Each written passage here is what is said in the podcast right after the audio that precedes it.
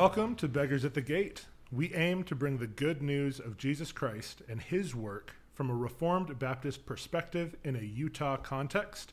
My name is Darren Colwell, and I'm one of the pastors at Covenant Grace Church.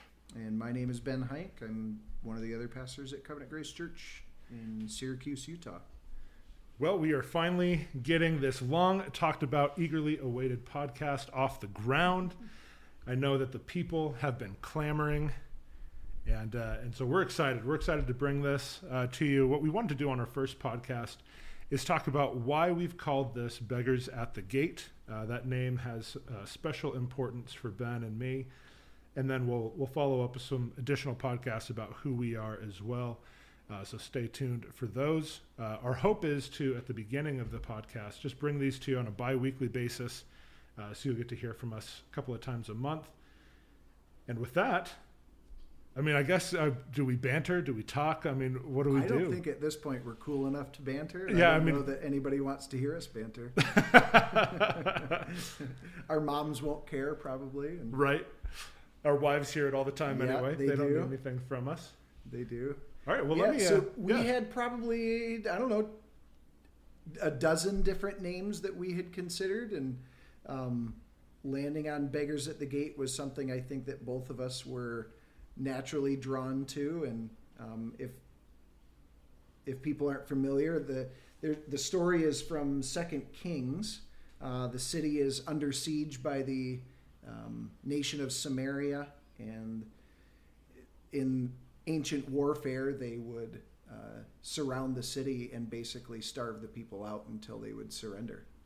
And um, so that's what the, the nation had done, the army had done um, around the city of Samaria, and the people were basically at their end, at their limit.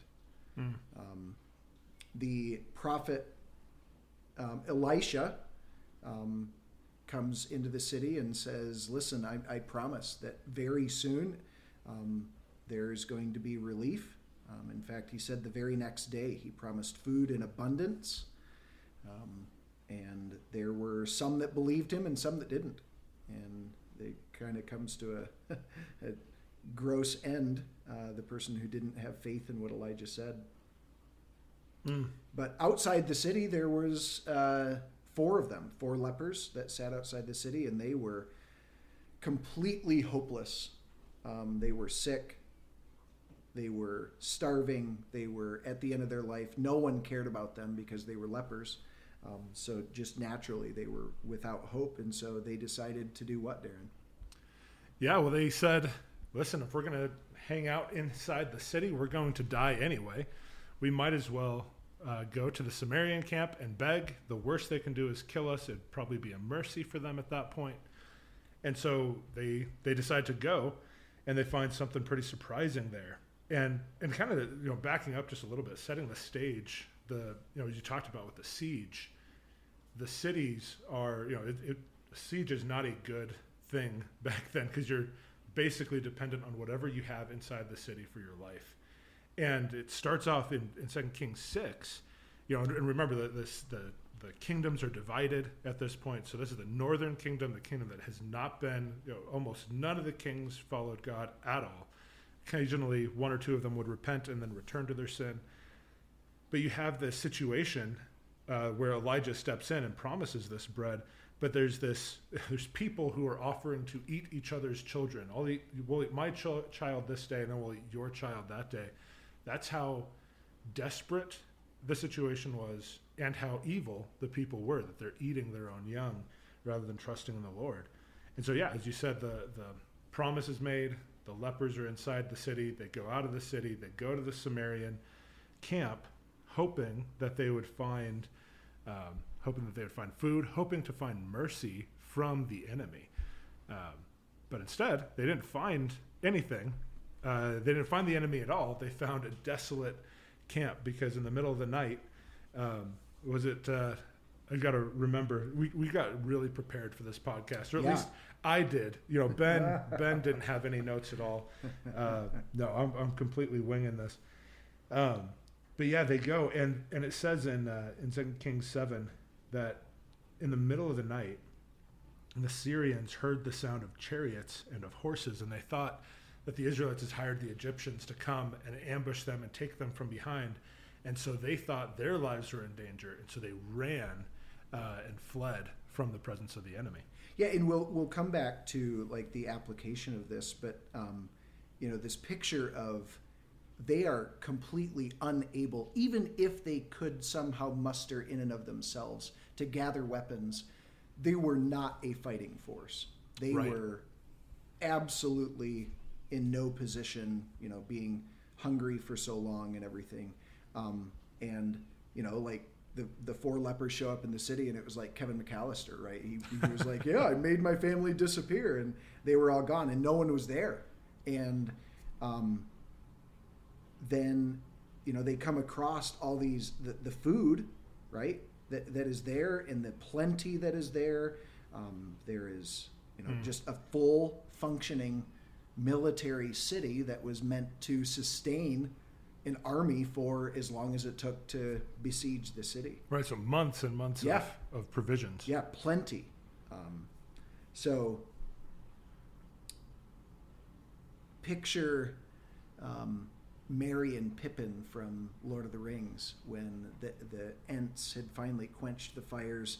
The dam was broken. They were sitting inside. If you've seen the movie, I don't read, so I, I, I didn't read the book.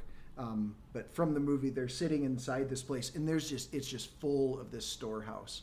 And they ask the question to themselves, and the four beggars ba- basically ask the same question: What are we going to do? Are we going to share this? You know, and unlike Merry and Pippin, who said, "Nope, we're not sharing this with anybody. this is the best tobacco they they had. We're not giving this to uh, Sam or um, Frodo." And um, but the four beggars said, "No, we're going to. How can we not?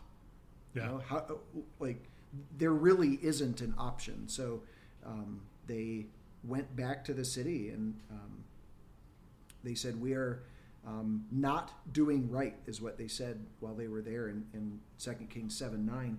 Uh, this day is a day of good news. Yeah. If we are silent and wait until morning light, punishment will overtake us. Now, therefore, come, let us go and tell the king's household.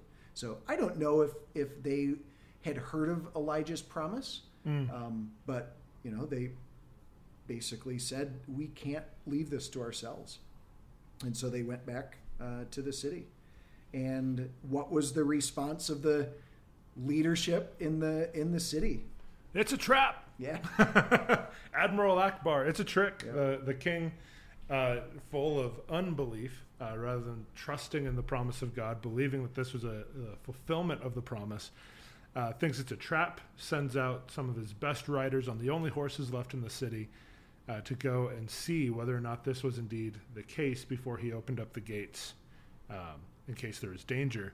And so then they come back uh, that they're the the garments are all over the place. The food is there. The enemy is gone. They're essentially plundering the camp uh, at that time. And so they come back, and it's according, you know, verse sixteen. It's according to the word of the Lord that Yahweh promised. Yahweh provided. He kept His promise. And then you have the the response of the city as they rush out. And there's a captain that at the beginning, when he heard Elijah, Elisha's promise, said, "Can it really, even if God were to open up the storehouses of heaven, which, by the way, you know, faithless captain, he has done that in the past. um, even if you were to open up the, the storehouses of heaven, could bread really be sold that cheaply in our in our city? Because that's what the promise that Elisha said. It's going to be cheap to buy bread on this day. And so he opens the gate.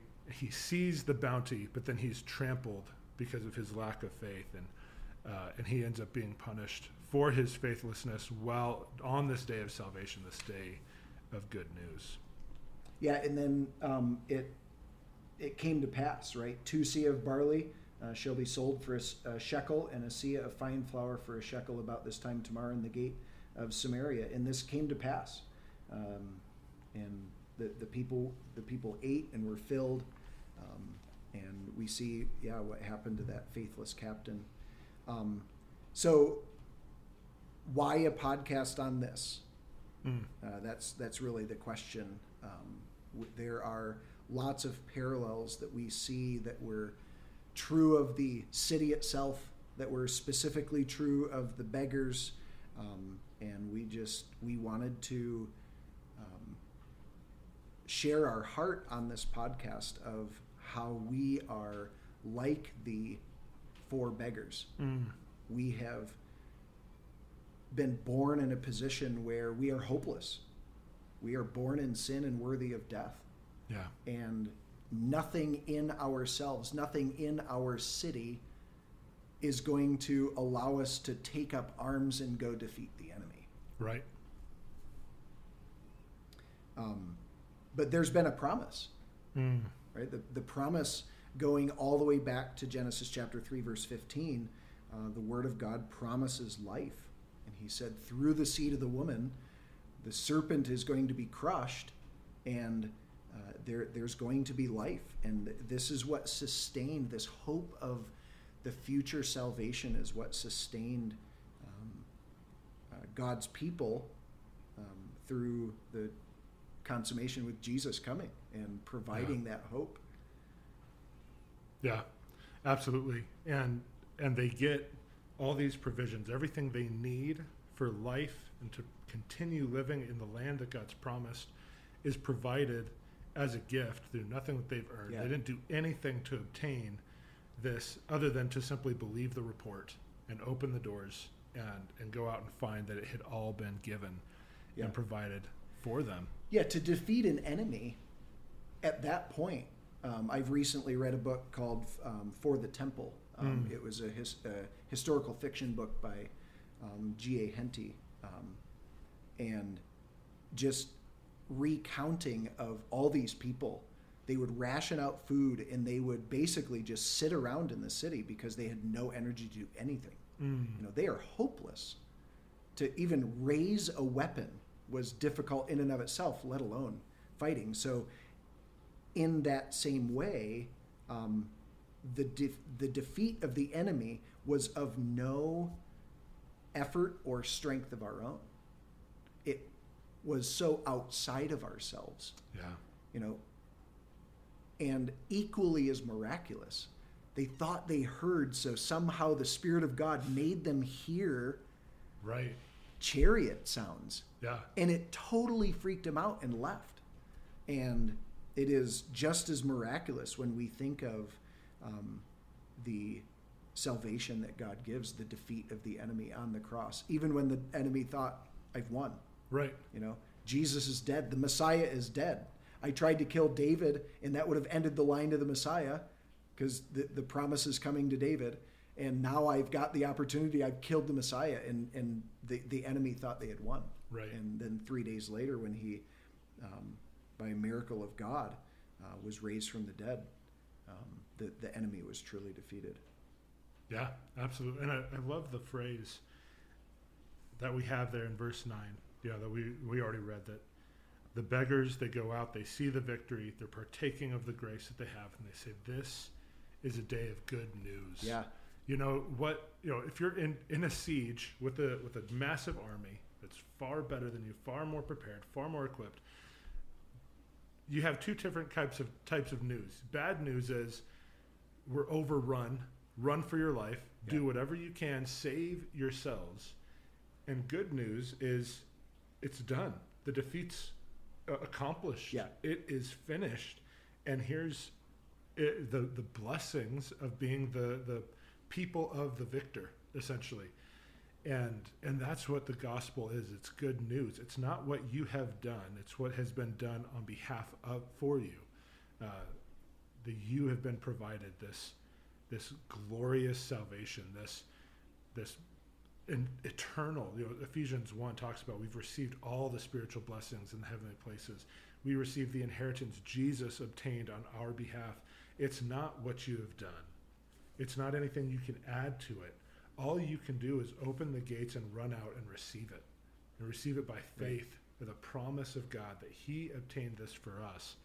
And and that's that's the glory of the gospel. Right. It, it would imagine how silly it would have sounded had the beggars come back to the city Mhm. and said, "Look, we've drove the enemy away." Right, right. And and it's I think in the same sense, it's just as silly for Christians to say, "Look at the salvation that I'm either maintaining or that mm-hmm. I have partially earned, that I'm I'm earning my way, or I'm doing these things." You know, Yeah. all the beggars had to say was, "The enemy's gone, the enemy's defeated. Look at this bounty Yeah. and enjoy it, and Yeah. and and live. Now you can live because of this food and because of this water." Yeah. Absolutely. come receive the grace of God that is freely offered to us is Mm. essentially their message. And you know, I mean even probably me more than Darren, I, I, I probably asked the question like do we need another podcast? and there are so many out there, so many um, and, and in our next episode we'll we'll talk about like what is the purpose of our um, uh, of this podcast and, and who are we and what are we trying to communicate. So I don't want to um, go into that now, but there are so many out there, and there are excellent ones to listen to. Yeah. Guys doing amazing things, but in a Utah context, we want to essentially be those beggars at the gate in a city where there is hopelessness, Yeah. there is striving and not achieving, and Right. they know they're not achieving. Yeah. Well, and and we have, you know, what was the city of Samaria? It's still the people of Israel. Yeah. Still the northern kingdom. They can still claim genealogical connection to Abraham. They can say, look at the things that we're doing. Look at these this righteousness that we have. We have Elisha. We had Elijah. We have the prophets. We have the word of God, even if we're not following it. They have they could have easily looked outside the gates and thought, who is this uh, you know Syrian army you know who worships false gods. While we still even though we have our own little gods off to the side we still at least claim the name of Yahweh. We claim the the name of the God of Israel. Uh, aren't we so much better than them? Why are we suffering at their hands? Right. when you read just earlier they're offering their own children up to be eaten. Yeah. like they're they're just as full of wickedness as the Syrians are, just with the veneer of, of religiousness and self righteousness, and that's it's so true of most of us. I mean, some of us know we're really messed up, and there's no reason why God should ever save me. But I think, especially you know, in the West, in America, and in Utah particularly, we're cleaned up on the outside Yeah. we have this self righteousness, this veneer of uh, obedience to some type of rule or law. And inside, we're full, like what Jesus says about the whitewashed tombs, we're still full of dead men's bones. Yeah. We're still full of evilness and rotting. And we need. We need something outside of ourselves, Right. completely, not partially. Right. You know, there's no, you know, if imagine if God had scared off 90% of the Syrians and the lepers go there, not only would there not have been news to return back with, they would have been killed, Yep. But if this weakened Samarian city opened up its gates to try to go and take it, they still would have been defeated by 10% of Yeah. this massive army. Right. If it's any part left up to us, the, we're defeated. Yeah. And so, the, uh, like you just said, the, the heart of this podcast is in the context where God has placed us for covenant grace uh, in Utah, is to be as gospel centered, as Christ exalting as we can. And yeah, there's you're going to find plenty of, of really good podcasts to listen to, but uh, our hope is to to simply bring a, a different flavor of a lot of the same things you'll hear everywhere else Right. and uh, and just find a connection place to hear the good the good news. Today is a day of good news. Yeah. When you hear the gospel, it's a day of good news. Yeah. So, so anybody listening locally, you know, in Utah's context, the goal is not to um, shame anyone. The goal is not to uh, declare how much better we are. The goal is to say we are beggars, Yep. as hopeless as leprous beggars, and the only hope is found in Jesus, and Amen. that's the message that we declare. Amen. So, if you want more information about Covenant Grace Church um, in Syracuse, Utah, or anything else that we've talked about on this podcast, you can find us on Facebook or Instagram, or you can go online um, at covenantgraceutah.org. And we thank you for listening from beggars to beggars for the glory of God.